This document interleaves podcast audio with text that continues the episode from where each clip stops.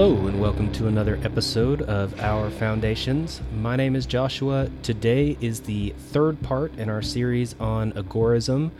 If you have not listened to the other two episodes before this, then stop and go back and listen to them. I'm not going to go back over all the basics of what agorism is, how does it apply, all this stuff. I'm just going to assume that you are aware. I will give the brief overall definition that agorism is just related to counter economics and acting outside of the system and away from state control and focused on self sufficiency and self reliance and not being reliant on the state or other institutions. So that's where we're starting with. Today's episode specifically is our normally our education episode. We usually do government money, then ed- education for the focus, and today is the education focus. So, what I want to do is move from more physical, tangible things to things involved with the intellect. So, we have talked about what you need to survive in the first episode and how to do that outside of the government and institutions. Then in the second episode, we talked more about markets and finances from an agorist perspective. And so this time we're going to talk about basically what should you know, what should you be aware of, what should you be researching, what are some other aspects of this that are not just what you buy and sell and what you do with your money. There is more to it. Agorism is a philosophy that's all encompassing. And so let's talk about what those other things are. Also, how do you change society or make an impact on society from this philosophy? Because obviously, if you're not dealing with the state, then you're not dealing with politics, either locally or nationally. And if you're not dealing with politics, you're not dealing with laws and regulations. So, how in the world are you going to make an impact on things like war and discrimination and drug laws and all this kind of stuff?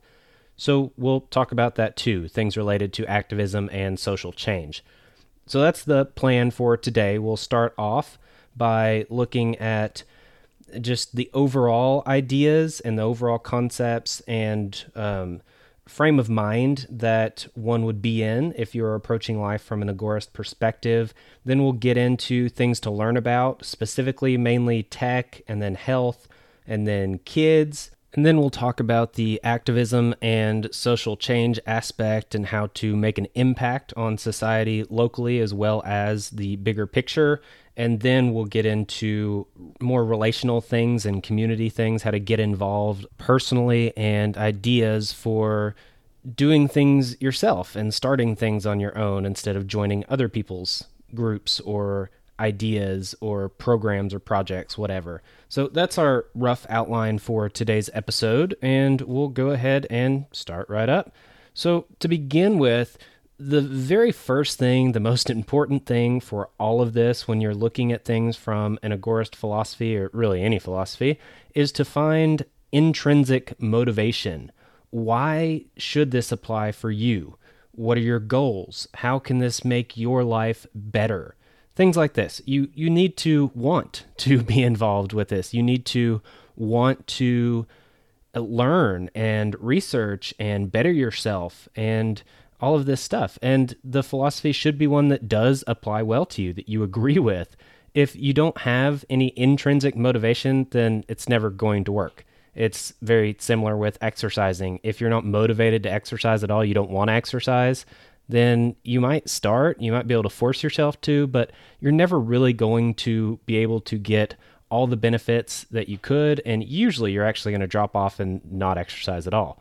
But if you are intrinsically motivated yourself and you really want to accomplish something and you really want to be involved with it, then you'll probably be very successful, whether it be in exercise or in a certain life philosophy like agorism. So that's the number one thing. And hopefully, especially after the past two episodes and then definitely after this one, you should be able to figure out why and how agorism can and would be good for applying to your life personally and there is your intrinsic motivation. The next aspect would be to make sure you're focusing on logic over emotion, just in general. You are going to be participating in rational discussion and debate. You're going to look at many different perspectives, many different sources. Basically, you want to be open to lots of different things And in order to do that, you have to be able to assess them logically and not just write them off because they don't fit with your little box. And so you have to be open minded, but you also have to do that logically and rationally. If you are too emotional about it and you are doing things just based on how you feel or what your past prejudices say about a certain thing, then you are probably not going to be assessing the situation very logically and rationally. Now, when you're dealing with agorist principles and ideas, it's really best to look at many different perspectives, get many different views, because uh, these topics are so wide ranging. When you talk about things like, let's say, vaccines or chiropractic care or um, uh, tech security, just all kinds of stuff. There are people all the way on one side that say, don't worry about it at all. There's nothing to worry about. Like, it's pointless. Don't waste your time all the way to the other side that say, you know, the robot overlords are overtaking society. You have to act now. And so uh, I would think it's fairly obvious that probably the best course of action for you lies somewhere in between those two extremes. And so, in order to figure out where in between those two extremes is a place that fits your life and your views the best, or that is just objectively the correct position, you you have to really look at both sides of the argument and you have to look at the arguments but do this logically and rationally so that's very important one very good example would be where you get your news from. So ideally you're not getting your news from just cable news networks. You might and you're probably not benefiting a whole lot from that. But that might be one source and I, I wouldn't say that you shouldn't watch the news. I mean you can but there are much more relevant and accurate sources to look at other than cable television.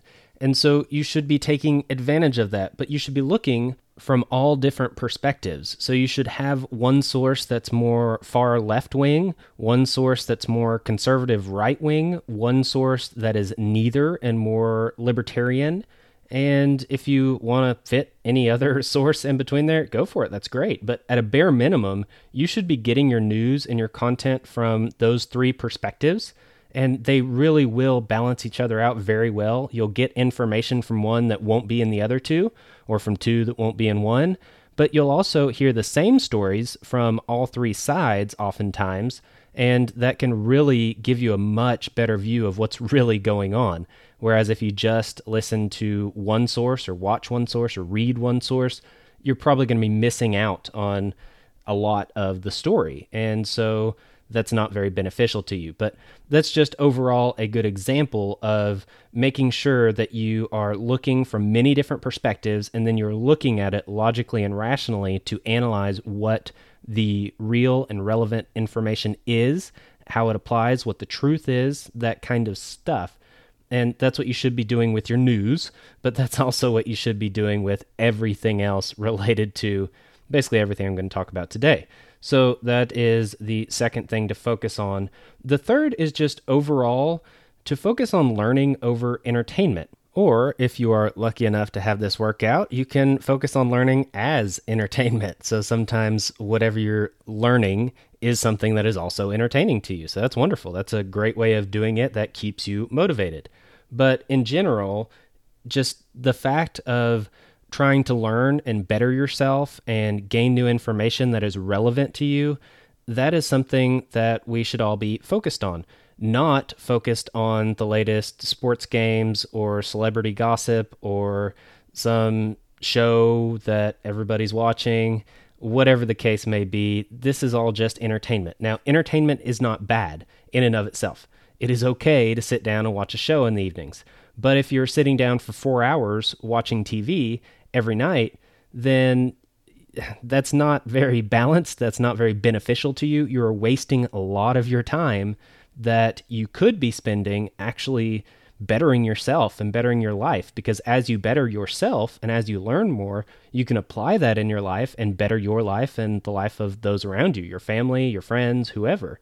So that's what we should be focused on. Related to this, there are so many resources out there, uh, mainly and mostly free resources. Take advantage of those. We've got the internet, which is basically unlimited free information. You've got YouTube, you've got Medium for different articles, you've got podcasts like this one and you know thousands of others out there on all different kinds of topics from broad to very niche lots of options there you've also got a local library i'm sure it's maybe costs money i know ours costs $50 for an entire year and you can check out books all you want they have access to audiobooks and that's been very helpful for me personally and a lot cheaper than audible or another platform like that but the library is a very good resource but speaking of which, um, an, another source for audiobooks would be a good one. You've got audiobooks.com and Audible, and there's others out there. You can buy them directly,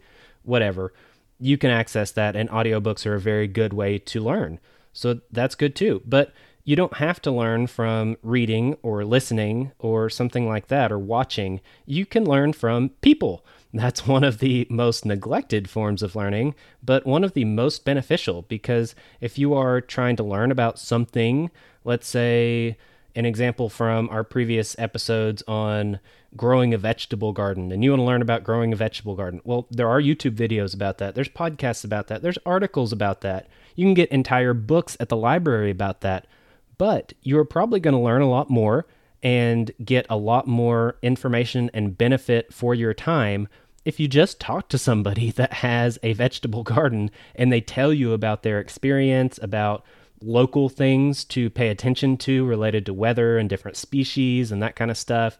So, that would be a very good resource that you might not really think about much, but people are a very good source of learning.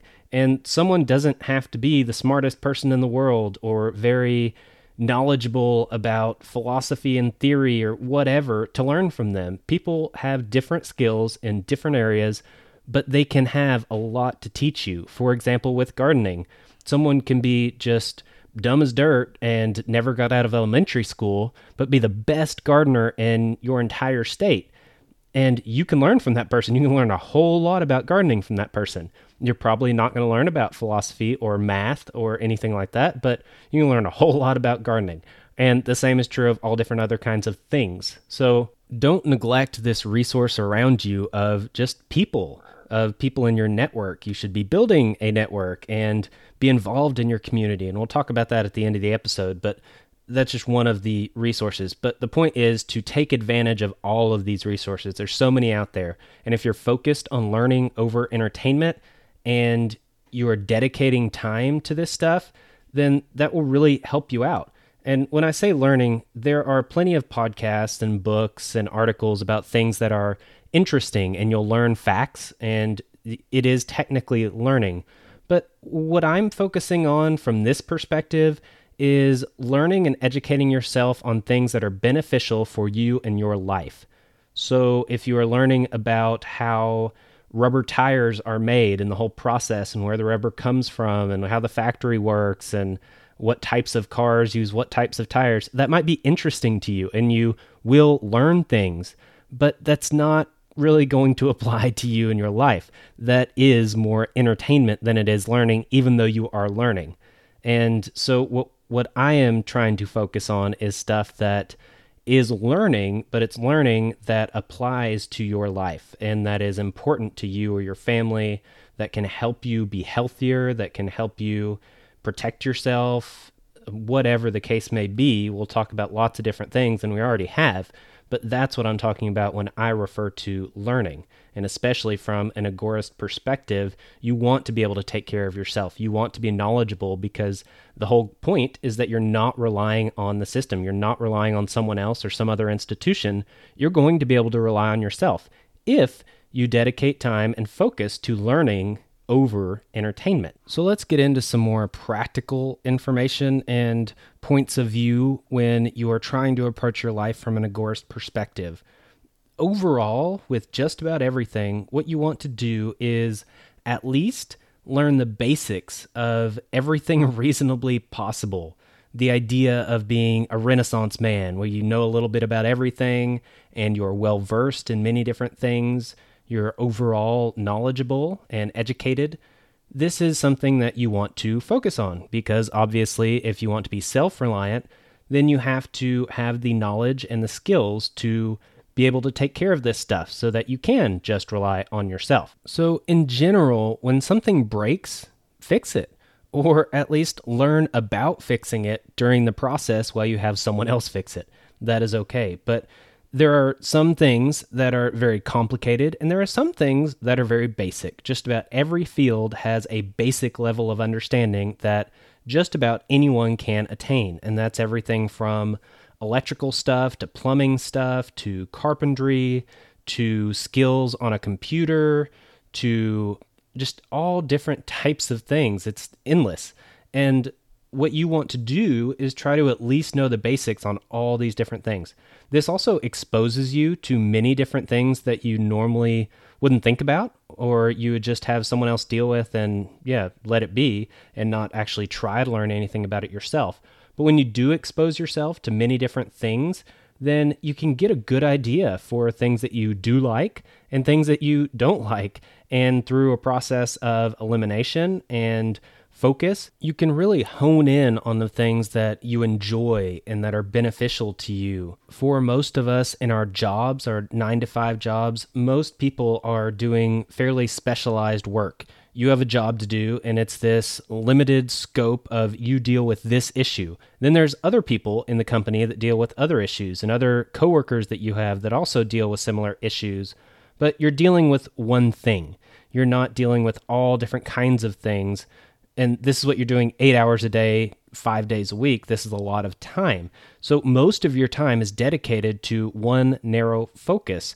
But by taking advantage of this, where when something breaks or something needs to be done or needs to be upgraded or there's just something that you want to do, if you learn about it yourself and at least learn the basics of that process, then you're getting to expose yourself to so many different things, a much broader range of things than what you normally do in your normal nine to five job in your normal life.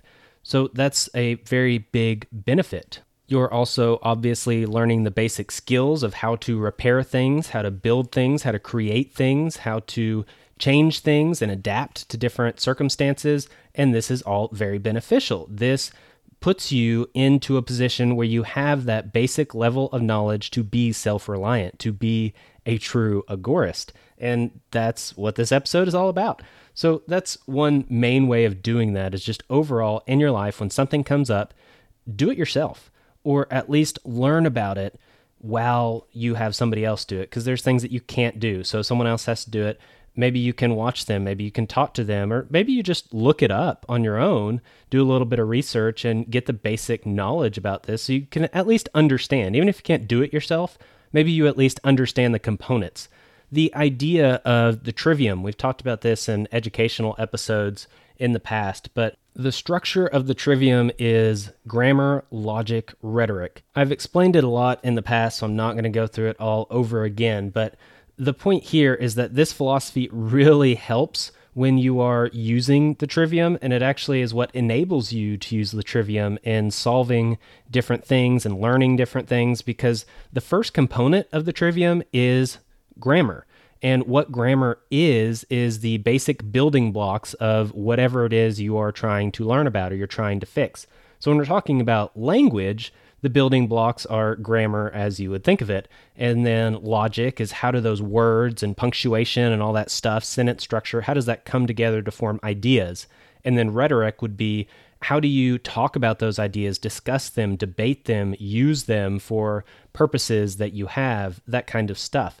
Well, we want to apply the trivium to everything in our lives that really helps. So if you want to learn why your faucet isn't working right, then you have to start with grammar. But you probably don't have the grammar. If you don't know what the component parts are, then you don't have the grammar because that's what grammar is. It's the base baseline of whatever it is you're working with.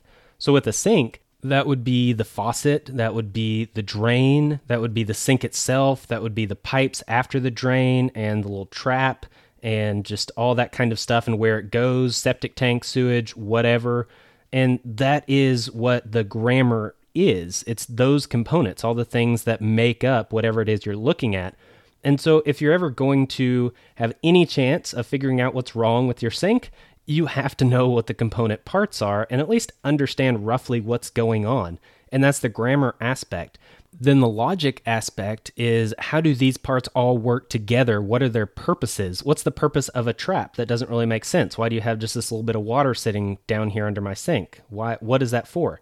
how does the pressure come through and what's what regulates that how do we get hot water versus cold water basically how do all these things work together and again all this is fairly basic it's not super complicated you can figure this stuff out then the rhetoric is how do you use this knowledge and how these things work together how do you use the understanding of this system to your own ends. And your own ends in this case would be fixing your sink and making it work properly, whatever it was that was wrong with it. Well, you're going to at least have a good idea if you know the grammar and you know the logic and that stuff that you can learn. And maybe you can't apply that in a way that does fix your sink, but at least you're going to know a lot of stuff about it and know the basics about it so that if anything does go wrong with your sink in the future, if it's something simple and something easy and something obvious, you can actually do it. Whereas if you didn't know the grammar and the logic, then you would just have no idea. Even if it's just this super basic, simple thing, you wouldn't be able to do it on your own. You would need somebody else to come do it for you. Well, what if it's something more complicated? It would be hard for you to determine that, and you wouldn't know what to call somebody for. All you could say is, hey, my sink doesn't work. And that's about as far as you could get. You could tell them what it's doing, but that's it. So if you have an idea of how the systems work together, you can say, well, I think that this is not working properly and there might be an issue with that. And so you can be a little more specific and a little more pointed. So, you know, that's nice when you're trying to get something done. Same thing with your car is a very good example. If you can actually tell the mechanic, hey, I need you to look at this and this, then that's a lot better than just saying, oh, my car sounds funny when I start it. Well, they have no clue what you're talking about. They don't know what to look for. They have to look at everything.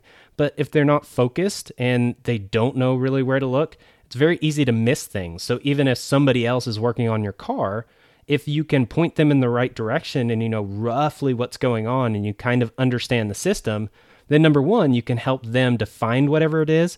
But number two, you can keep yourself from being taken advantage of mechanics are notorious for this, for doing things that don't really need to be done and not really knowing what they're doing, that kind of stuff. So you can avoid that if you understand, if you have the logic, and even if you don't fully have the rhetoric aspect of the trivium, if you have the grammar and the logic, then that really helps yourself, whether you are doing something yourself or you're getting somebody else to do it.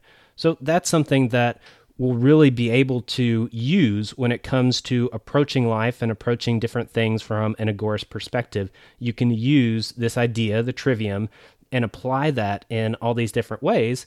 And it really helps in your everyday life. It's not just some theory, it's actually very practical and something that you can apply. So, I've got a few different categories of specific things and I want to go through them, but I am going to be going through them very quickly because there are just so many different things, so many different aspects to all these that it would be a five hour long episode if I went into detail on all these different things. So I'm just going to mention them. I'm going to bring them to your attention, and that's about it you can take it from there. And that's the idea is to at least point you in the right direction, at least so you know what roads are out there to take. Because if you don't, then obviously you can't really get anywhere. But if you actually know what the roads are and where they go, then you can decide which ones to drive on. That is up to you. So, first, I want to talk about tech and mainly about privacy related to technology because that's something that is a real issue. You've got companies and agencies that have so much data about you that they can better guess what you need, what you want, what you're about to do than you can yourself. This is something that has happened often. There have been studies that show this about companies that have figured out what someone wants before they even know that they want it. And that's something that you can do if you have enough data. You can do this kind of stuff. Well, on one hand, that's good because the ads you're seeing are ads that you are actually interested in, or the products that someone is showing you is something that you might actually want. So that's the good side. But what I'm focusing on in general in this podcast as a whole, but in this episode specifically as well, is the negative side of things. What is the critique of that? And so the negative side is that you don't necessarily want everyone to be able to guess what you're about to do. You don't want them to be able to basically manipulate you through propaganda, through advertisements and marketing, through anything. You don't want to be manipulated. How can you rely on yourself if other people are controlling what you think and what you do, or at least influencing that heavily? Well, that's not good. Number two is the from the agorist perspective, it's a very anti-government perspective. The idea is that you don't want to have anything to do with the government. So, if the government has all this data and all this information on you, that's probably not so good. And if you have any conflicts there, or if you're worried that the government is a little too overreaching and tyrannical, that kind of stuff, then you probably don't want them to know all this stuff about you. So, these are some reasons why. If you look into the history, one really specific example that's very interesting is look at the history of Silicon Valley and um, the connections between that and the Department of Defense and ARPA, or what's now DARPA, and the intelligence community in general. Really interesting. You've got, they had this unit called the Special Source Operations, and that was like a basically a venture capital fund for, I think it was the CIA or it might have been ARPA specifically. It was one of the defense groups of the military and off the government, but they basically would fund all these different technology products and programs and tests, and they were funding different programs at schools. And yeah, it's just really interesting when you look at how, say, Google and Facebook and companies like this first started out and what those programs look like when they're first being worked on and that technology you can usually draw some very easy connections to the intelligence community, to the defense department. Well, where does Amazon get most of their money from? Well, most of it comes through their web services. It's not in what they sell, it's the web services they provide. And who is one of their biggest customers for their web services? That would be the Department of Defense and also the NSA. And so, yeah, take it for what it is. But all these companies are associated with governments. They're all in bed together. If you look at the board of directors for these big technology companies and see how many of them have served in the government and how many do after they leave the board of directors, also government contracts and all kinds of stuff. But this episode is not on conspiracy and corruption. We've already covered that, so I'll end it there. But the point is, you might want to be careful with who has your data and how much of your data is out there, uh, whether it be because you don't want companies to manipulate you through marketing or you don't want the government to use that information against you or whatever your reasoning, there are many reasons to not want all your data out there. But how can people get your data? Well, you've got smartphones. Your smartphone will track your location. It has all your text messages and phone calls, and all that information can be accessed from your carrier as well as from the government. Usually, carriers, there have been a few instances when carriers would not give information to a government uh, agency, but that is very rare. Usually, they hand it right over, and there you go, there's all your data. Well, what about Wi Fi? When you are using Wi Fi, there is a signal that's going between your device and wherever that internet source is coming from. That signal can be intercepted. And there have been vulnerabilities that have been found and ways to take advantage of that. So that's not so good. If you're doing something that's extra personal or private or logging into your bank account or something, you might want to just turn off the Wi Fi on your device, then log in and do whatever you need to do that's very private, and then turn the Wi Fi back on. It just might be a good idea in general. Uh, what about like pictures and your contact information and all this kind of stuff? All this is on your computer, on your device, on your cell phone, whatever it is. And there are ways of accessing that, especially if you store stuff on the cloud. There have been plenty of examples of cloud services being hacked, whether it be Microsoft or Amazon or Google. They all offer these cloud services. Apple does as well. As far as I can remember, I think every single one of those has been hacked at some point in time, and people's personal information has been attained by people that weren't supposed to get it. And so, if your information's out there, especially on the cloud, that might not be such a good thing. If you have things that are personal, then store them on your local device, whether it be just on your phone or just on your computer or on a flash drive or whatever, but store it there. Don't store it in the cloud where a company has control over that. Again, we're talking about an agorist philosophy where you're relying on yourself, not somebody else.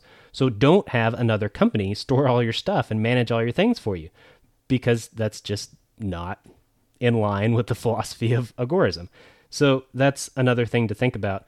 When you're talking about privacy, there are many different ways of taking advantage. One would be like text messages. You can do uh, different apps or messaging protocols that use the Whisper protocol, and that's what WhatsApp uses. For example, there's some blockchain companies that use this, and the Whisper protocol is one that basically makes the messages untraceable and unhackable and that kind of stuff, so that you can actually truly have private conversations.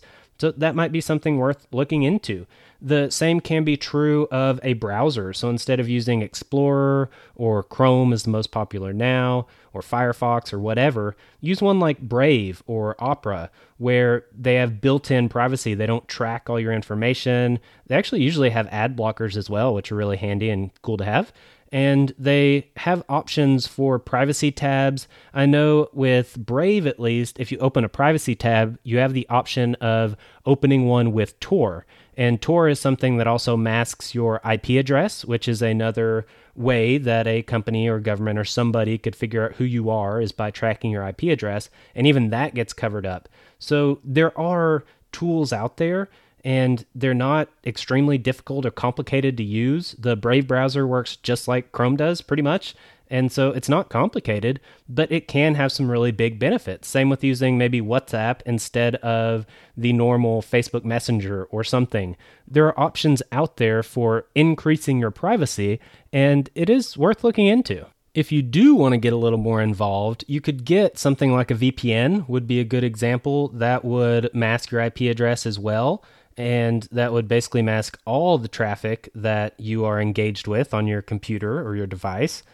Those can be purchased and they're not extremely expensive. They're not very hard to set up. There are also some free versions that you can get. I know there's a Proton VPN is one that I've used before. That's actually my email address for this podcast is at protonmail.com and that's an open source protocol that is privacy focused and so they have a few different privacy things and it's free. You can donate or upgrade to something that you pay for, but they do offer free services and free things that you can take advantage of and increase your privacy. So email, for example, is another one. Proton Mail is one that is good and there's many others out there, but they give you the ability to send emails, receive emails, communicate with people in a way that is very, very unlikely for anybody else to ever be able to see or track. Whereas if you're using Gmail, that's not so hard to do, especially if you're Google or if you are a government agency with a contract for, from Google, which multiple agencies do have.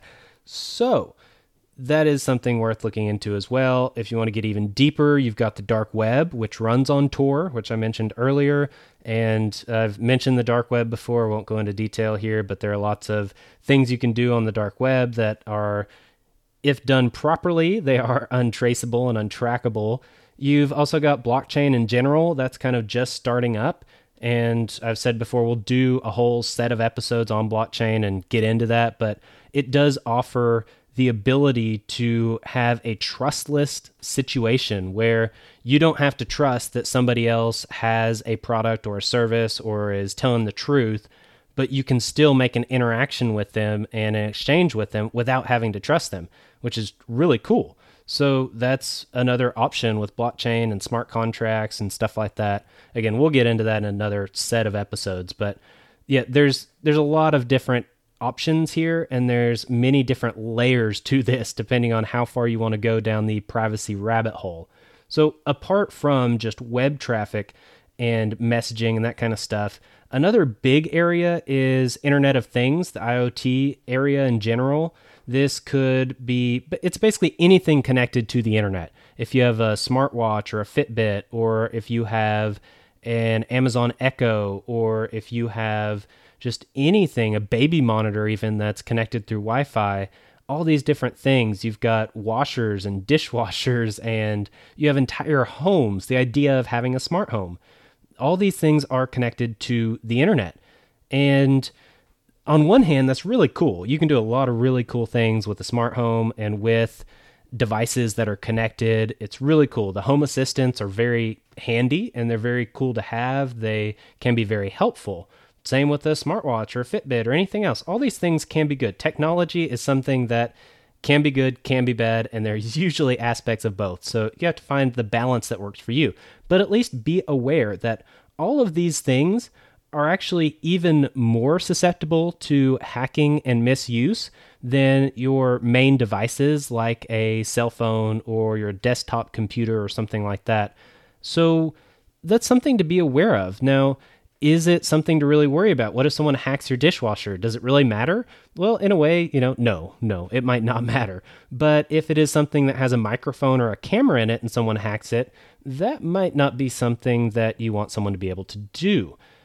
Uh, if you have security cameras, for example, and someone can just hack into your security cameras by intercepting the signal and maybe alter something or hide something or delete something, that's not really good. That kind of defeats the whole purpose of having a surveillance camera or security camera. Whereas if that is all stored locally and maybe there is a wire that connects the cameras to something that stores all the video, then you don't really have to worry about that as much. Now, is it invincible? Well, no, but it's a lot more secure and a lot more private. So keep this in mind, especially as smart homes are becoming more and more popular and all these smart devices and smart appliances and smart everything. You probably have smart toilets and couches and who knows what.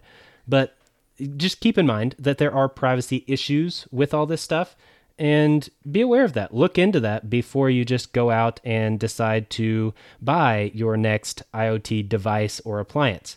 Just be aware of these things. If it can connect to the internet, it can be hacked. So that's that. Let's move on to health. Now, with health, I did want to start off with something that's related to the internet and wireless signals, and that would be the idea of wireless signals and electromagnetic field pollution, is what it's called. But the idea that there are all these signals that are going around through the air, all around us, through our bodies, into our bodies, that our bodies were never really meant to handle. Our bodies are a very complex electrical system in many ways. And when you have all these other electrical signals that are going through it all the time, there are some health risks associated with this. There have been statements made by international communities and groups and research projects that all say that this is a risk. If you have a certain amount of electromagnetic field pollution that is around you, then it can have negative health effects for you. And with the push towards 5G that's going on now, where you're going to have even more signals and stronger signals that are floating around in the air all around us, that is something to just be aware of. There are many people that suggest turning off your Wi Fi at night so at least you don't have those signals going around in your immediate vicinity as much as you can control. Some people say to shut off power to all devices that are IoT type devices, uh, turn off your cell phone at night, things like that. And this can actually help you to sleep better as well. So I know of a family that has a radio show, and I've listened to it in the past, and they were having a lot of issues with one of their kids and so they went through all kinds of stuff. The doctors couldn't figure out what was going on. And so they basically uh, cleaned up everything in their life. They dealt with food, what type of food their kids were eating. They dealt with things like this, like um, lowering the amount of traffic that is going on, electrical signals around them in their home, especially when they're sleeping. And they went through all kinds of stuff like this, and they actually ended up uh, creating an environment where their kid no longer had the issues he was having, and they fixed it. And I'm not sure if they figured out specifically what it was that was causing it, but they went through all these different things. And it was interesting hearing their story and hearing that play out as they were doing it because they touched on so many different things that at the time I'd never heard of before. I'd never heard of wireless signals and electromagnetic field pollution and how this can be damaging to your health and this kind of stuff. I never knew that was a worry, but it is. It's a it's a real thing. So be aware of it. Look into it. Something worth considering. What about chemicals in general? You've got all kinds of cleaners and plastics and uh, really your food. There's all kinds of chemicals in these things that are not very good for your body. So be aware. Look at the ingredients list. Look and see if there are some natural solutions for cleaning. Oftentimes, you can use things like borax and vinegar in different ways to clean things that are just as effective, but not at all toxic to your body. So that is probably a good thing, I would guess. It also makes you less reliant on other people and other institutions because you're not having to go to a store to buy a special cleaner. You can just make it yourself. And so we talked about making these things yourself in a previous episode, but this does add to the idea of living an agorist lifestyle. When I mention plastics, now there are plastics that are BPA free, and actually the majority of stuff, especially for kids right now, is, but the studies have shown that plastics still leach out toxic chemicals, even if it is BPA free. So that's something worth looking into. You might want to switch over to using maybe glass Tupperwares and glass glasses instead of plastic ones.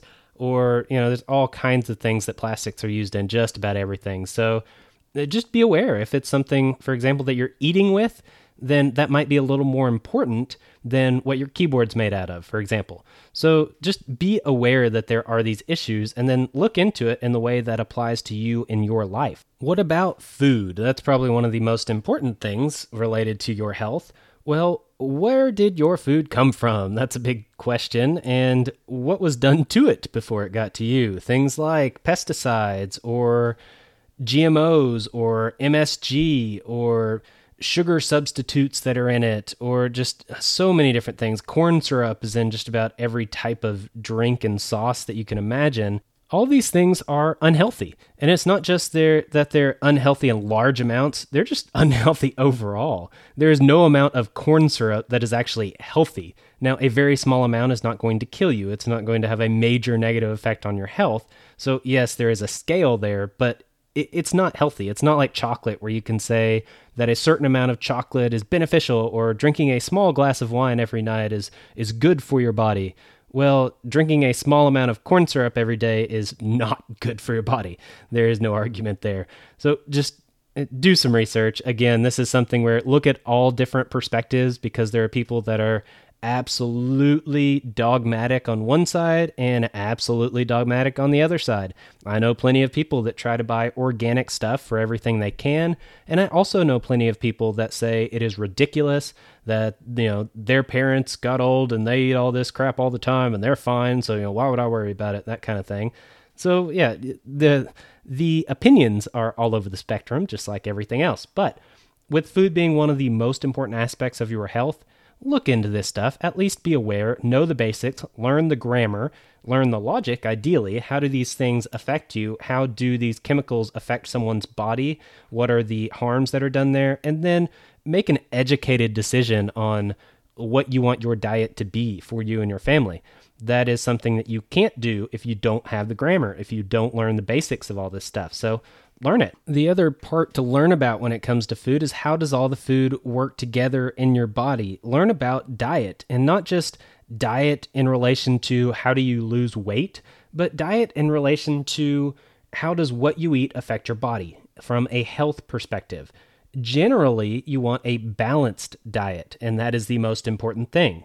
But what you need to at least know the basics on, and I'll just name a few things. If there are things that I name that you don't know anything about, that's what you need to at least learn the basics on. So things like types of carbs, complex versus simple carbs, um, how your body processes different types of carbs, things like sprouted grain bread versus sourdough versus wheat bread versus white bread, uh, brown rice versus white, white rice, sweet potatoes versus white potatoes, just so many different examples, but all those are related to carbs and how do carbs affect your body? How does your body use carbs and what are the different types of carbs? Same with the different types of fats. You have trans fats and saturated fats and monosaturated fats and all different types of fats. There are fats that are found in things like butter, there are different fats that are found in different types of fish. There are other fats that are found in the fast food hamburger that you might buy but they all are different. There's different types of fats and they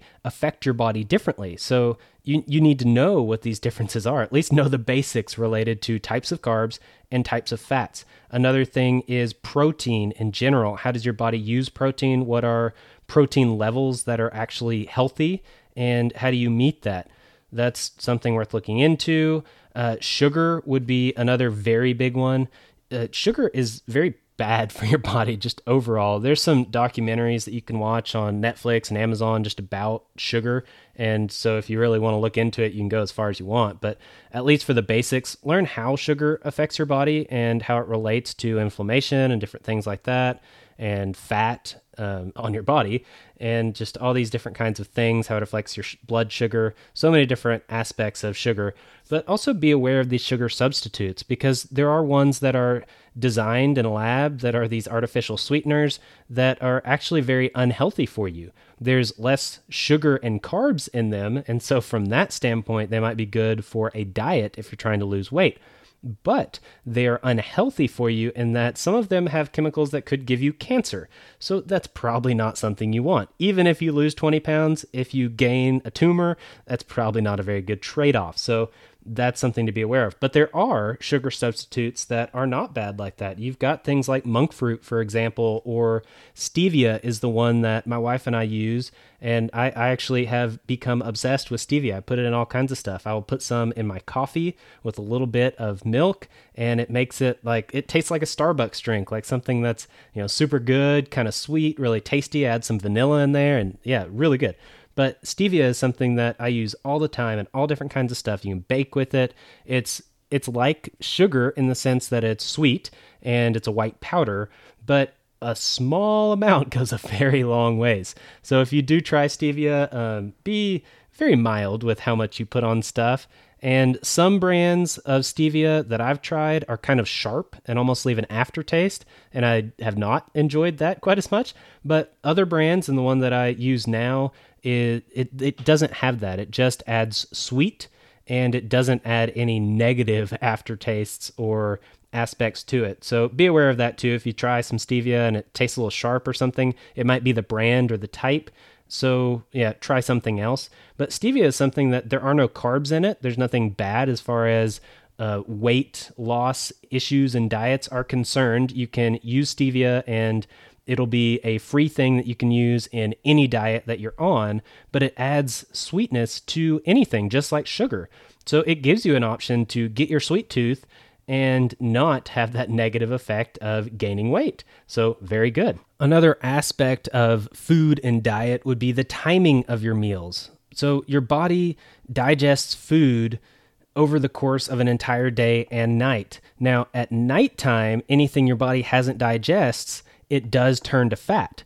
So, for example, that's why you'll hear people recommend eating cottage cheese before you go to sleep. Well, cottage cheese is something that your body digests very slowly. So instead of your body digesting it quickly and then you're not active, you're not burning anything, so it just turns to fat, instead of that, your body digests it over a period of a few hours and it's spread out over the time that you sleep. And so your body is able to use it and process it more instead of basically having most of it just turn to fat while you sleep. And there are multiple slow digesting foods out there, but that's why people often recommend number one, don't eat anything right before you go to bed. But number two, if you are going to eat something, eat certain things, eat slow digesting proteins mainly. And that's a good way to approach that. Same with if you're dieting or if you're just trying to be healthy in general, you should be eating something, say every three to four hours something. And it doesn't have to be a meal. It can be a little snack. It can be a, a little handful of almonds or who knows what, an apple, whatever.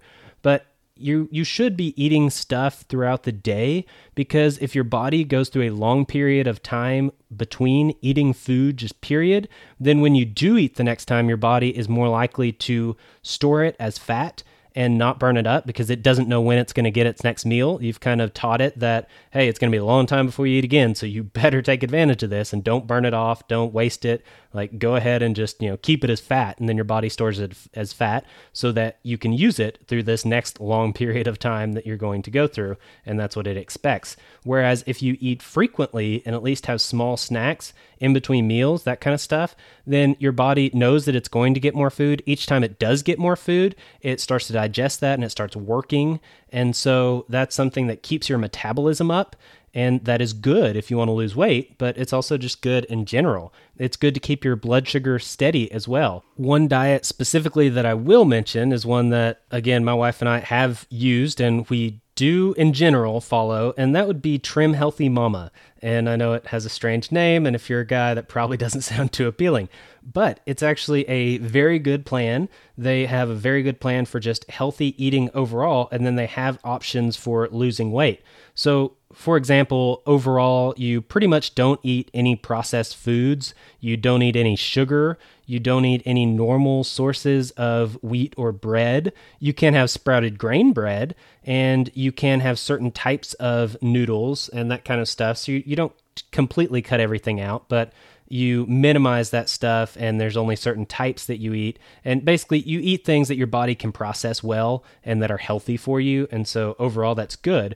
But if you're looking to lose weight the way it works is that you alternate between meals that are carb heavy and meals that are fat heavy. So you might wake up for breakfast and have some oats and a piece of fruit or something something that there isn't really any fat in it at all. It's just carbs and then when you go, you may you may have a little snack that's maybe two hours, three hours, four hours later, you know, whatever the case may be. But then whenever you have lunch, then that lunch might be something that is all fat and no carbs. So you might have some sort of meat that's a fatty meat. Maybe you have some bacon that's really yummy. And maybe you eat it on a salad where you have bacon on there and just all different kinds of veggies and spinach, and you layer it down with olive oil and some really good dressing and seasonings. And that would be a really yummy lunch, but there's virtually no carbs. Generally, vegetables don't count. And so you can have that as your fat meal with no carbs and you basically alternate it doesn't have to necessarily be one then the other then the other then the other it can be you know you need two carbs in a row then a fat or whatever but the point is that you end up doing something that helps your body and encourages your body to burn more and so you lose weight but you're not having to totally give up all of any one type of food and you're not starving your body out of nutrients that it needs because your body does need carbs and it does need fats and healthy carbs and healthy fats are healthy for your body and so you shouldn't just totally eliminate them. But at the same time if you don't get specific and plan out a way to eat them so that you can lose weight, then you're not going to lose weight. That's just the way it is. Yes, if you cut out all fats or all carbs or both, you, you will lose weight, but that's not as healthy. So there are healthy ways, and Trim Healthy Mama, I'm sure, is not the only plan out there that achieves this, but there are ways of still eating food that is healthy and keeping your body healthy without giving up the ability to lose weight. So look into this kind of stuff. This is basically the logic of food. So if you know the grammar, you know the basics of how carbs work and fats work and the chemicals that are in your food and all this kind of stuff, then the logic would be how do those pair together in your diet and how does that affect your body? And then the rhetoric, which um, I guess a diet would be, I'm not sure if it'd be logic or rhetoric. It might be the rhetoric side of how do you apply that? How do you take this understanding of how these things work for your body and work within your body? And how do you apply it in a way that achieves a certain goal that you have? So if your goal is to just be healthy, then how do you do that? If your goal is to lose weight, how do you do that? Well, if you know the grammar and you know the logic, you know what the ingredients are and how these different things are processed by your body and all this kind of stuff and how that applies and how it interacts, then you can actually generate a plan and put it into action. And hey, there you go. You've used the trivium and created a healthy diet. So good. Another aspect of food would be probiotics and cultured foods this is something that is often neglected, but your gut health is a very important thing. And again, it is often neglected. But having things that have probiotics in it and cultured foods in general are very healthy and very good for your body. Gut health, again, is important. So you do need to make sure that you are getting some of this stuff. This can include basic things like yogurt or cottage cheese or something, but also things like kefir and raw milk and sauerkraut and just all different kinds of things, but they're good for your gut. And that's something that you should at least be aware of. Look into that, look into gut health and probiotics and cultured foods and stuff. And you'll see that this is something that definitely should be in your diet in some form or fashion. And there are many different ways of getting cultured foods into your diet that I'm sure you can find some that are things that you enjoy and that you would gladly add a little more of. So let's move away from food itself and move on to some other aspects that are roughly health related. I would say essential oils is something to learn the basics of as well. They can be used for cleaning, they can be used for perfume or an air freshener, or they have medical purposes. There's all different ways that you can use essential oils, and they are something that you can have control of yourself. And my wife has made like headache oils that she can rub on her neck, and it really helps with her headache. And we have used them as air fresheners for the house where if we're having people come over then she'll put some in a diffuser and have you know create a little blend and it smells really nice you know they're just all different kinds of ways we've made our own cleaners with them before and put them in like lotions or body butter or something like that and it can be really uh, helpful for your skin there's lots of different uses but essential oils are something to at least learn the basics of. Again, that's the idea of all this stuff. Learn the basics, at least know what they are and how they work. And there will probably be ways that you would want to institute them into your life and use them in some way. Now, moving on to more physical health, there are different forms of, I don't want to say doctors, but things related to physical health that you should, again, just be aware of and hopefully participate in a few of these. Chiropractic is a big one pretty much your nervous system is all attached to your spine. And that basically has a lot to do with almost everything in your body and how it functions. And so, keeping your spine in alignment and keeping all of that the way it's supposed to be can be very important. I have gone to a chiropractor since I was a kid, and I don't go often. I usually just go maybe once a year or twice a year but uh, I have specifically when I've gotten in a wreck before, or if I'm sick, things like that, and I go to the chiropractor and get adjusted and get things aligned the way they're supposed to be, then oftentimes I actually feel better and I get over my sickness quicker when I do that than when I don't. And it really affects a lot of different things, things like headaches and all kinds of stuff. So that's something to be aware of if you're pregnant, it's a very good idea to make sure that your spine's aligned and your pelvis is aligned, and that can really ease the process of childbirth. And so that's something to consider as well. Uh, another field to look into would be acupuncture. So, acupuncture is something that's also kind of on the fringes of the medical spectrum, but it does have some really beneficial effects. I know many people that have used acupuncture for migraines and for physical trauma and all kinds of stuff that really help them out. I know some people that just do it for fun just because they say it makes them feel better and they enjoy it, but other people usually will use it for more medical reasons and there are medical benefits to acupuncture and it can help in many different things. Cryotherapy is another one where basically you go into a little booth and you get frozen out. The temperature drops to like ridiculous temperatures and uh, just for short amounts of time, but it can be really beneficial for your body. And so that's another thing to look into. There's a lot of people that do that as a maintenance thing that they go in and get cryotherapy done maybe once a week or something like that. It can help with inflammation and just all kinds of things. Uh, so that's something else to consider. Another one that's a little less common would be cranial sacral therapy. And that would be basically like adjusting your face and your head. So, uh, for example, one of my kids had some problems with nursing when they were born and they were really little and had a tongue tie. And we found out about cranial sacral therapy and went in and saw somebody that did this. She was actually um, did this and she was a chiropractor. And she started doing these therapy sessions on his head where she'd kind of massage his head and do different things and hit different points and uh, actually really helped. We could tell it was very obvious that after going to one of these sessions and then coming home and nursing, he would nurse great for I think it was like a day or two maybe even three, and then it would start to like phase out, and then he wasn't nursing very well at all. Was having a hard time latching on and that kind of stuff. And so then we'd get it done again, and it would last a little longer the next time, a little longer, and finally got to where I think now they still go maybe every six months or something. And so just a more of a maintenance thing like I do with chiropractic. But we, we have had some very practical applications with cranial sacral that have really helped out. I have someone else in my family that suffers from major migraines, and she started going to this same person that does the um, cranial sacral therapy, and that's really helped with her migraines. If she has a really bad migraine and goes in, that can really help it and help it to go away. And she tried doing this on a regular basis and was having much fewer migraines than she was before while she was keeping up with this type of therapy. So, again, it's just something else to be aware of. It's another tool in your toolbox, and that's what we want. We want to be self reliant. We want to have a lot of tools that we can pull out and use, a lot of knowledge that we can fall back on. So, those are things that you should look into. Whichever one of those you never heard of before, look into them and at least know how they work and how they might help you.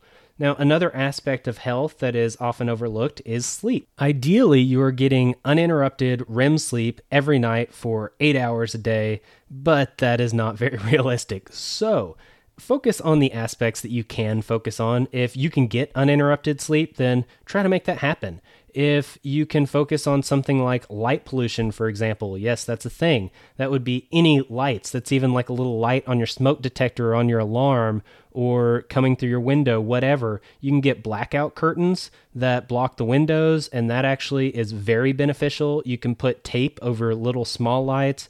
Uh, it's it's something that I was not convinced of when it was first brought to my attention, but after we put it into place and we got some blackout curtains, put them up, and put tape over all the little lights in our rooms and that kind of stuff, and same with our kids, then it was really interesting how I slept extremely well that night.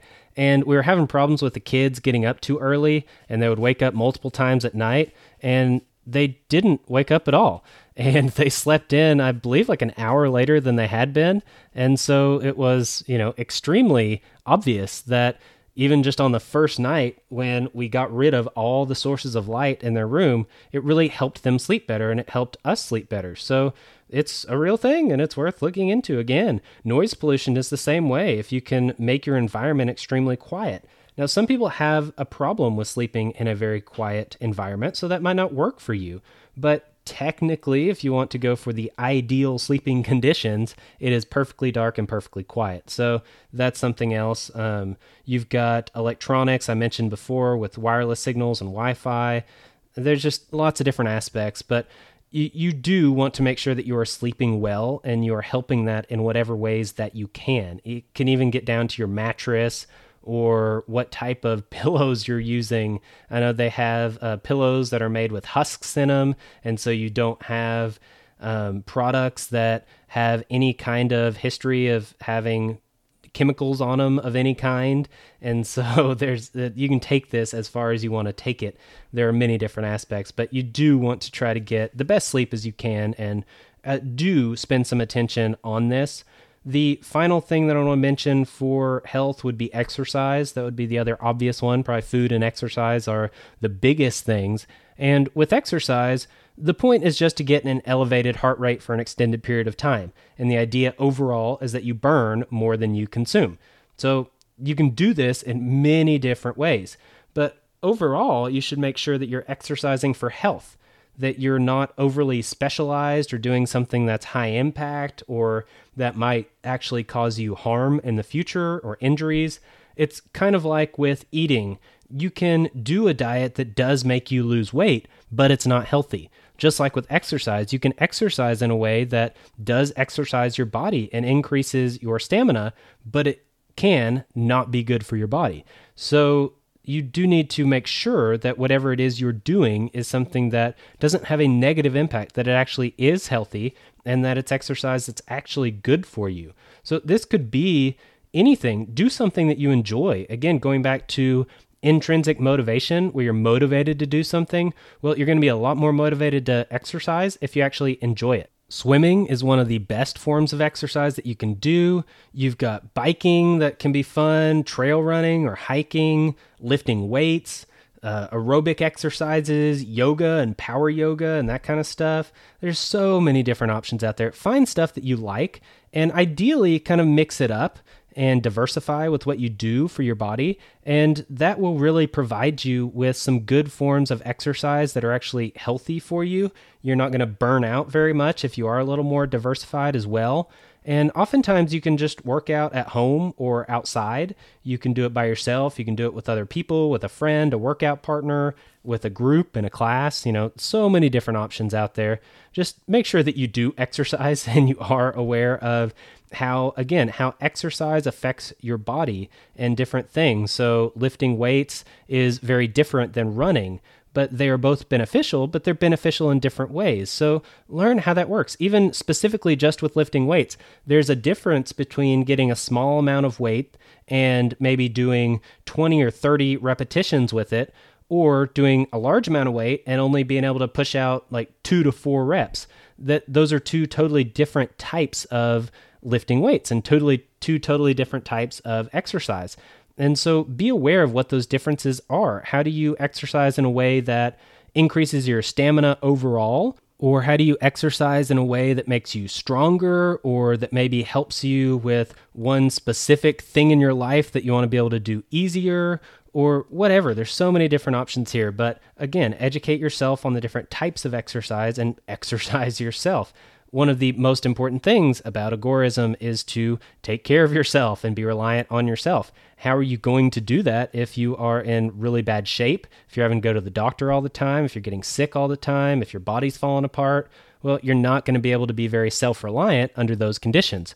So avoid those conditions. And one of those ways is through focusing on health and specifically exercise that wraps up the health bit. Let me cover kids real quick, and I'm going to speed up what I'm talking about and not go into a lot of detail. So, uh, this will be our speed round here. So, with kids, uh, this is not just your kids. If you don't have kids, then that's okay. This still applies. It's other people's kids, it's your family's kids, your friends' kids. Anytime you're around kids, you're probably around kids sometimes, or maybe you are planning on having kids in the future, or you might, or you might be around kids in the future. There, there's always kids around. That is the next generation. That's our future, is kids. Well, first thing, uh, I'll mention the controversial one, and that would be vaccines. I'm not sure if I've mentioned vaccines specifically in detail in this podcast before, but be aware that there are good arguments on both sides of the vaccine debate. So be aware of what those are. There are people that are from one side that say get all the vaccines exactly when they tell you to and you know you get 5 at a time every other week and all this stuff and they're very gung ho about that. And there's others that say never get a vaccine. They're all bad. You know they've got bad stuff in them you don't want to put that in your kid that kind of stuff. Well again usually most of us will fall somewhere in between there. But be aware of what the issues are. Some of the issues against vaccines, and I'll focus on against because the pro vaccine argument is pretty simple. You don't want your kids to get sick and you don't want them to get other people sick, so you vaccinate them so it doesn't happen. Very simple. But the anti vaccine argument has many different dynamics, and people are all over the spectrum on this. But the, the aspects that I would recommend at least looking into would be number one, how many vaccines are your kids getting each time they get vaccinated?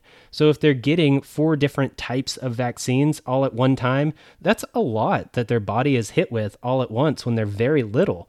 That's probably too much. That's probably not a good idea.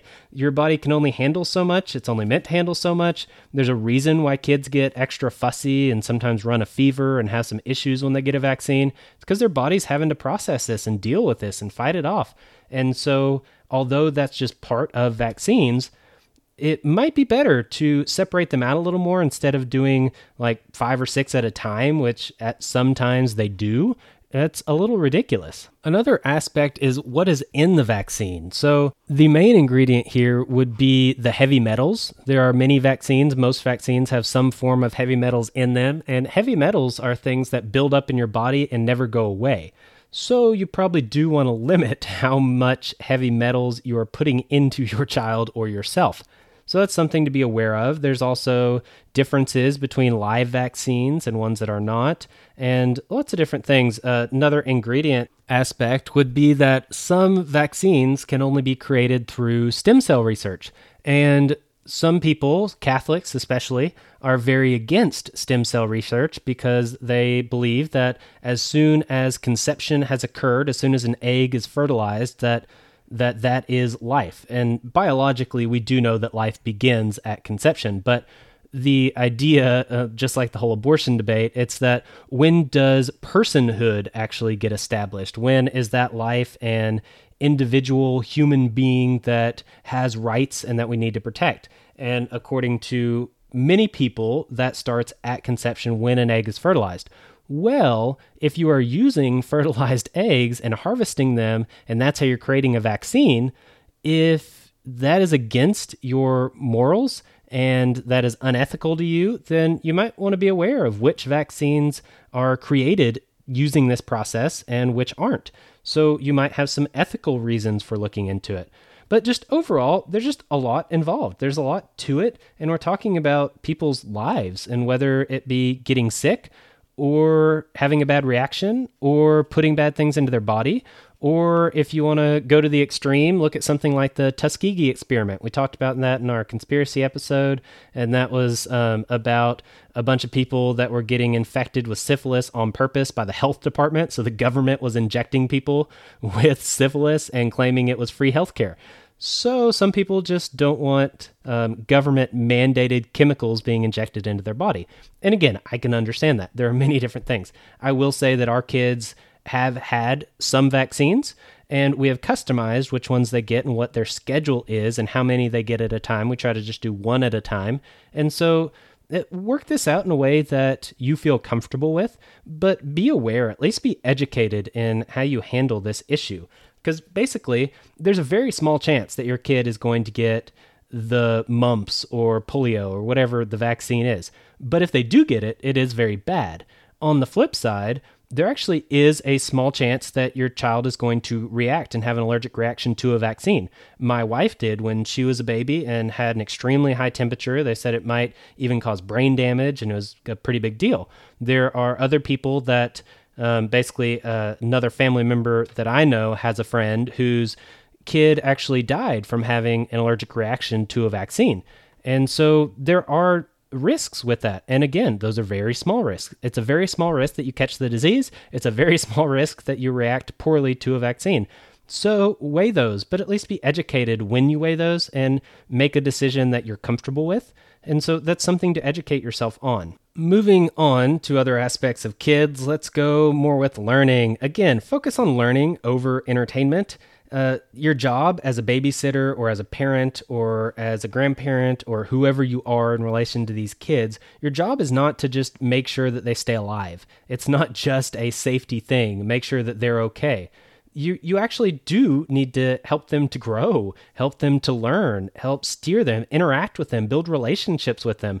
There's a lot more than just sitting around playing on your phone and making sure they don't hurt themselves. There's a lot more to kids than that. And you should definitely be involved in those other ways.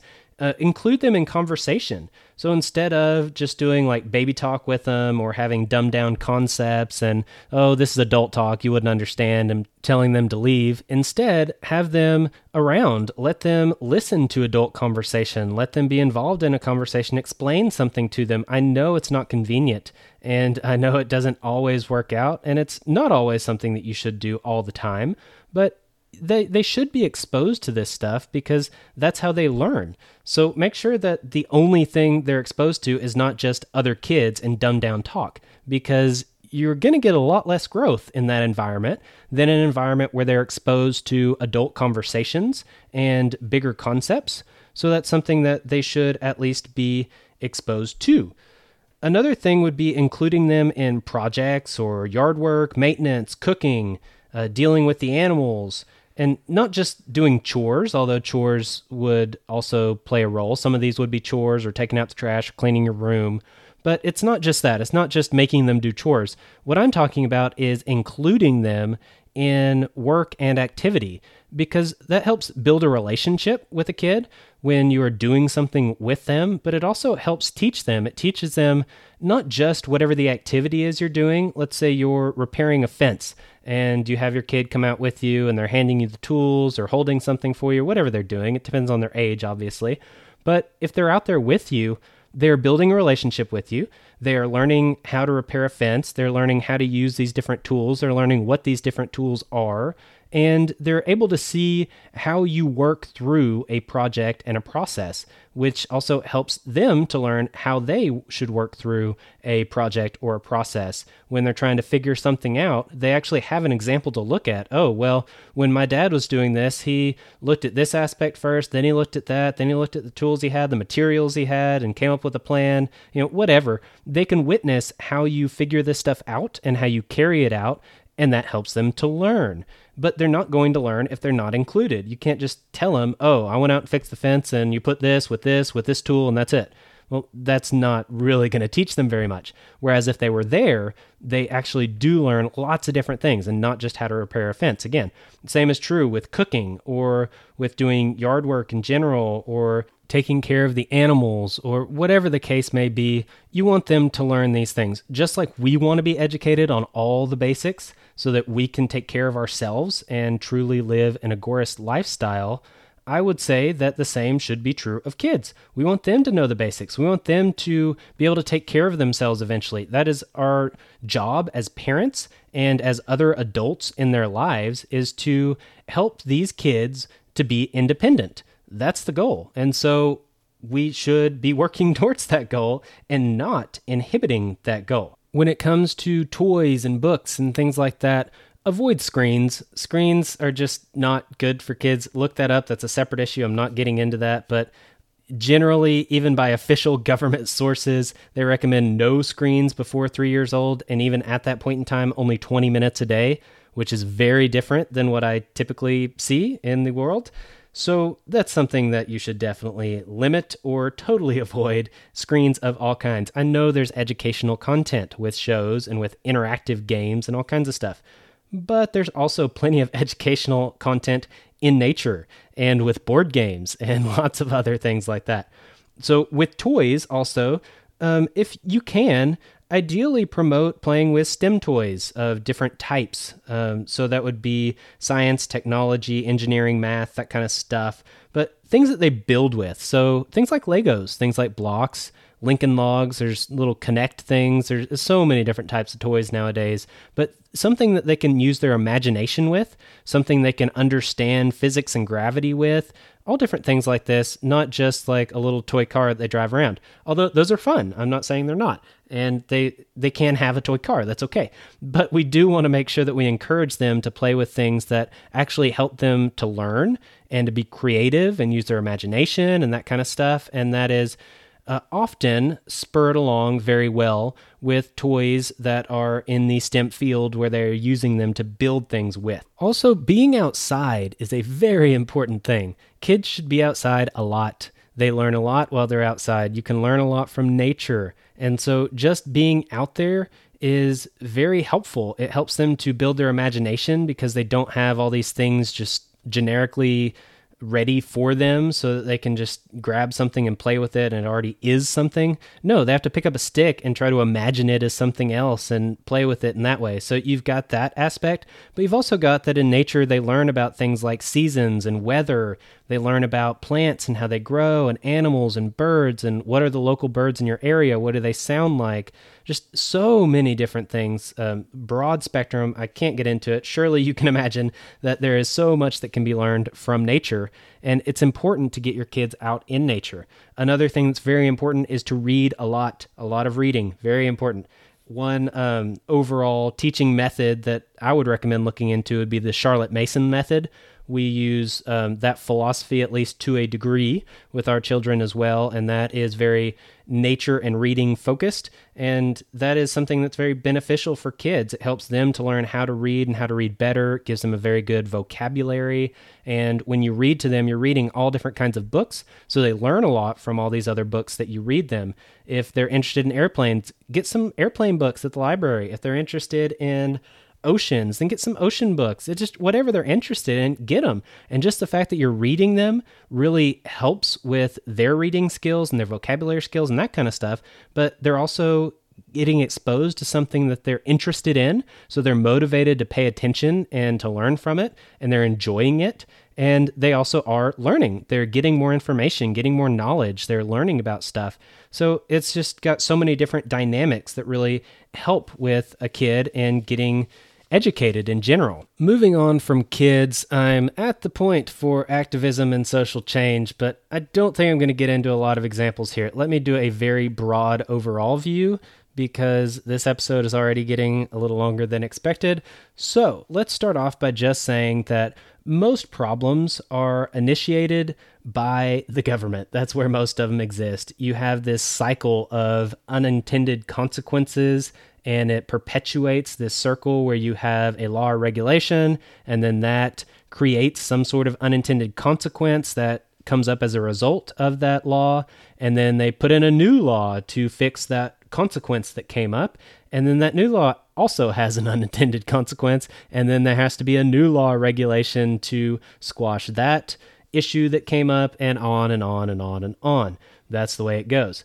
It's almost impossible because humans are human. We're not perfect. We can't create a perfect law that has no negative effects. There's always going to be a negative effect. But if you initiate something that has a negative effect and you are the government, everybody's going to clamor for you to do something about it. You need to fix this. And how do they do that? By putting in another law regulation. And so, because of this, and because of just the government's record on things like uh, racial equality, gay marriage, drug laws, all kinds of stuff that the government has totally butchered, uh, welfare programs in general, because they number one are extremely ineffective and inefficient with this stuff and number two you have this cycle of unintended consequences and more laws and regulations and just over and over and over. Because of this stuff i say personally and the agorist perspective is do not rely on government. Don't even use government. Stay away from the government. They are not going to solve the problem now, the one time I would say that it could be beneficial to get involved with the government would be to get rid of laws. So, if you can get them to just wipe a law off the books, that's a good thing. But if you have to add in a law to change something, not necessarily a good thing. So, the focus here should be on educating people, making an impact in your local community, and changing your lifestyle because the one person that you have complete control over in general is yourself. You can control you, and that's it. You can't control anyone else. You can influence other people, and that is the goal. But first, you have to work on yourself because the biggest impact that you can have on someone's actions is your own because you have nearly 100% control over them. You're not just influencing. So work on these things on your own, whatever it is that you're into. I will use environmental issues as my example for all these, but it can be anything from anti war to drugs to the police to the education system, discrimination, whatever. There's so many different causes out there that are good causes. I don't say that in a way to put it down, but there are many different causes, there are many different movements, and the way to deal with this is to first deal with it on your own. So, for example, for environmental issues, start with yourself with recycling, with um, composting, with limiting the chemicals that you use, and therefore the chemicals that you are putting out into the air and you're promoting by buying them, that kind of stuff. Make sure you're reusing and repurposing things and just being more Uh, minimalistic and non-consumerist in general that's that's what you can do yourself and that has a big impact and there's a lot more to it. But just for the basic things those are things that you can do to help the environment yourself. Then beyond that you can talk to other people and influence other people which is good.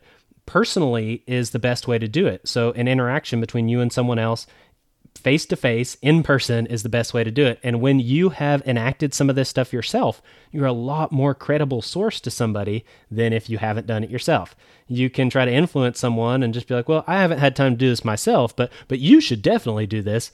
That doesn't have quite the weight as saying, "Well, I did this and it worked really well and this is how I did it." know, someone's probably a lot more likely to participate in that activity with you or be open to hearing about it than if you have never done it yourself. So that's another reason why you do it yourself first before you talk to other people about it.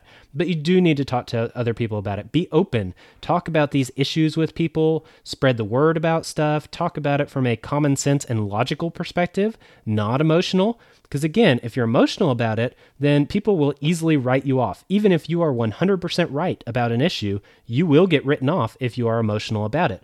Whereas if you're logical and rational and you just state things from multiple perspectives and talk about the arguments, then they are much more likely to at least hear you out and not write you off and think about the issue. So that's the way you should approach it. And beyond just individuals that you are around in your daily life, you can get involved with groups. You can get involved online. You can talk about things through Facebook or Reddit or whatever. You can be part of a, an organization of some kind or a volunteer group, anything like that. And so there are many different ways of actually making an impact where you are making an impact yourself. You're not usually relying on somebody else to make the impact for you. You are making as much of an impact as you can. You are influencing people as much as you can. So you spread that impact to other people.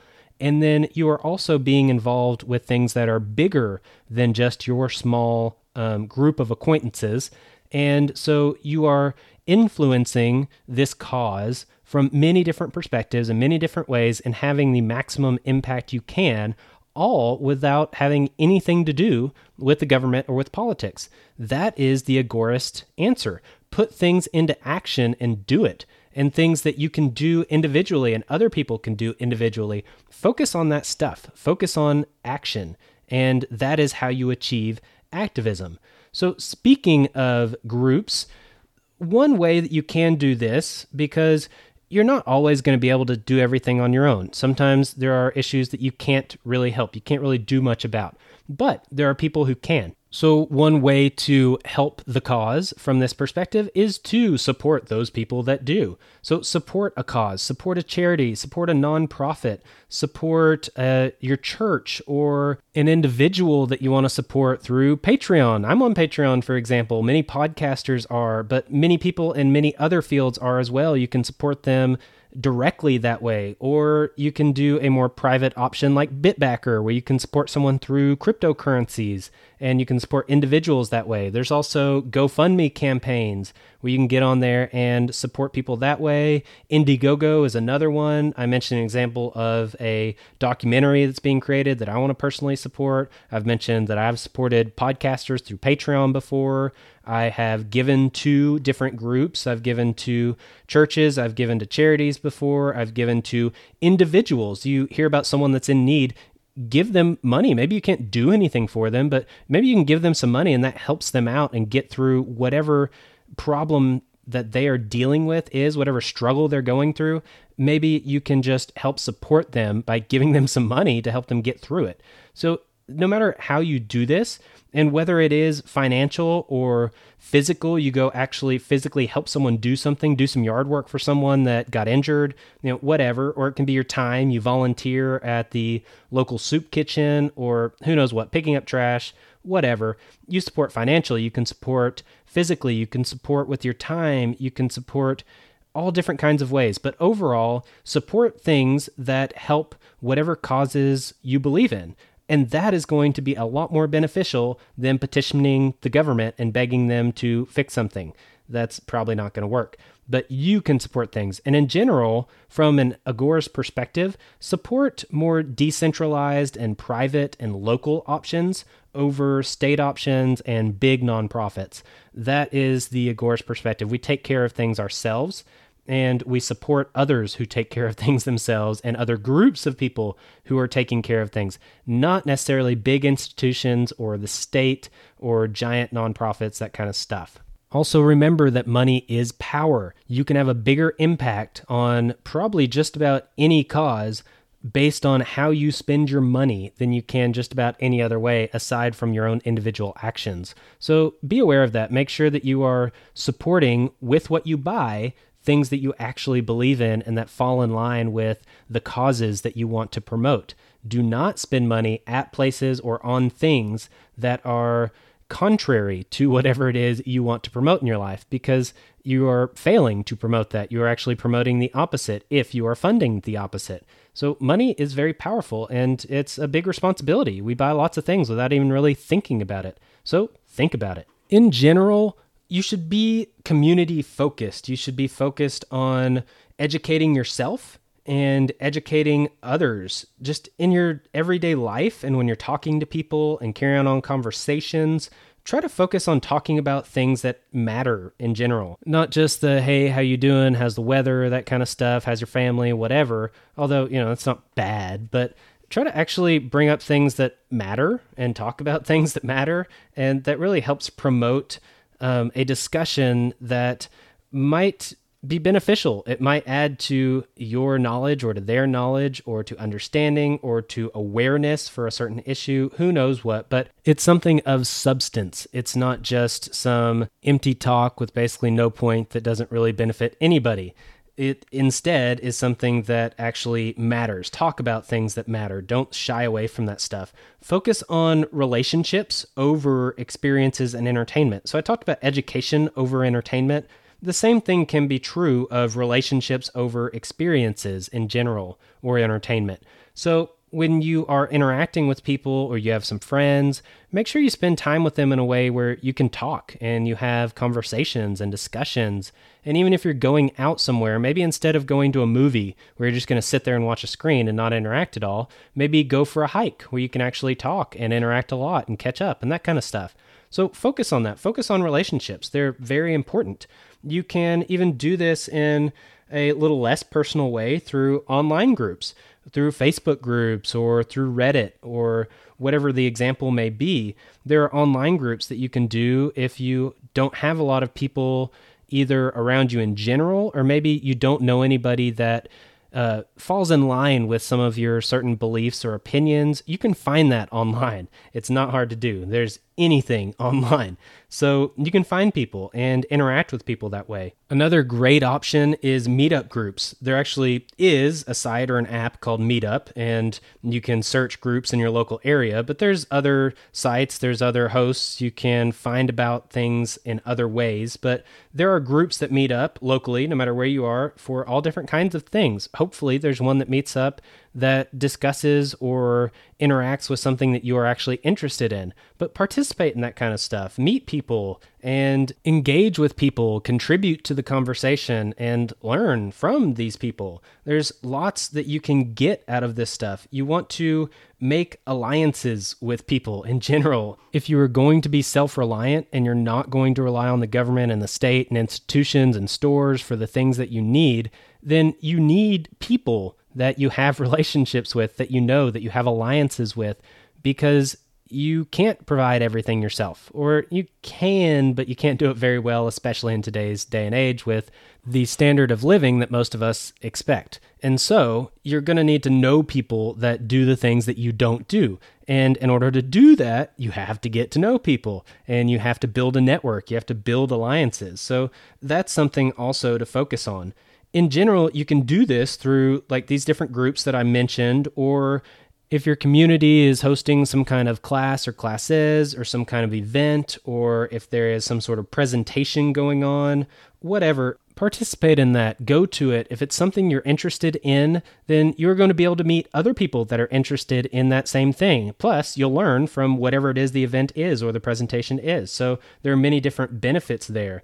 But you can meet people, you can pair with others with shared interests. Uh, the other thing you can do is help others. There aren't too many people you can help if you don't know very many people. Whereas if you know people and have a relationship with them, then you might know when they really are struggling, when they really are in need, where you can really benefit them, whether it be helping them out by giving them some money or helping them out by maybe watching their kids and letting them get a break or doing their lawn work because they can't get to it or whatever the case may be you're not going to know if you don't know people and interact with them and build relationships with them. But that's something that, from an Agorist perspective, we are all doing. We're taking care of each other. We're not relying on the state to do it. We are doing it ourselves, and we are helping others, and others are helping us, and we are being a community.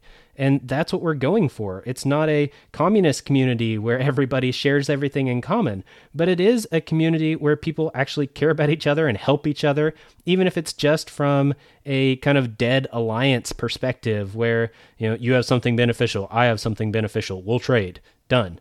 Well, that is helping each other. And so it doesn't matter what extent you go to with that. We need help. We can't do everything ourselves. And so we need to build up relationships and we need to get to know people. We need to get involved in our community.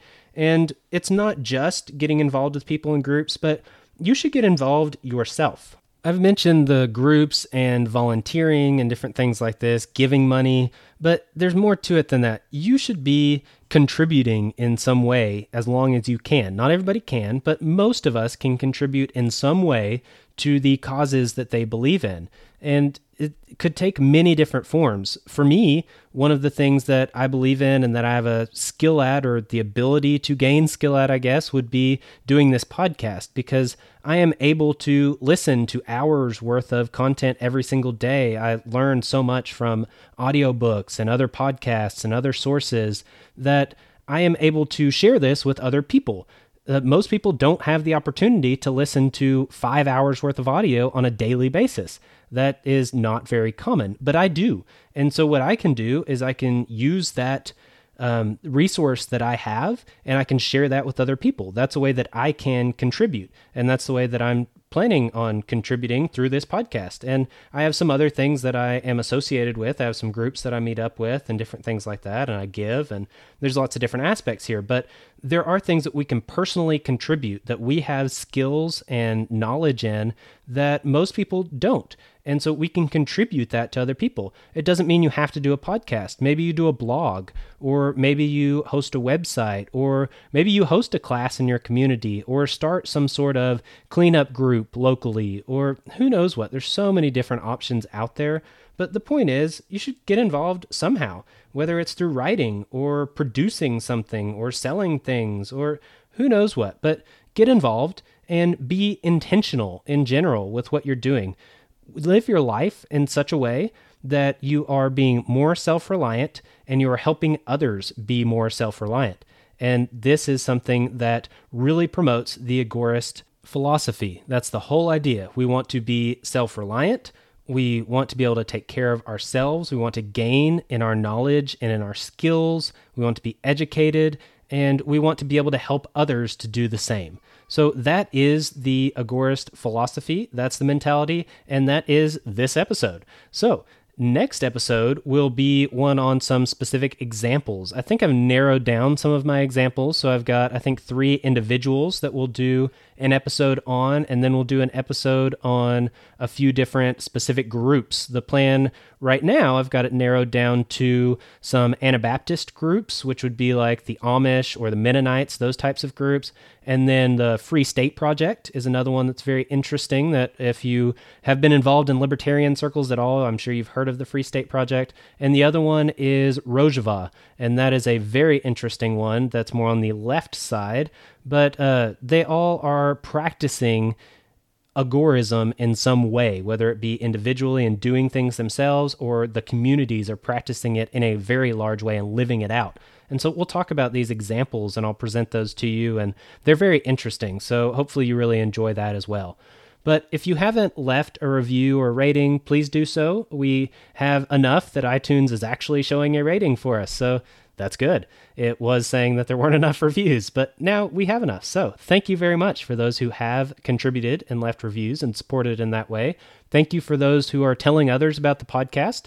There has been a fairly significant increase in downloads. I can see download statistics, not a whole lot of details there, but at least how many episodes are downloaded every day. And those numbers have gone up over the past few weeks. And so if that is from you guys talking to other people about it and suggesting this podcast to others, thank you very much. I really appreciate that. That is some of the most important support that I can get, and I greatly appreciate it. Also, people that have sent me feedback and sent me things that they want to hear more about and that they're interested in, thank you very much for that. That also is extremely helpful.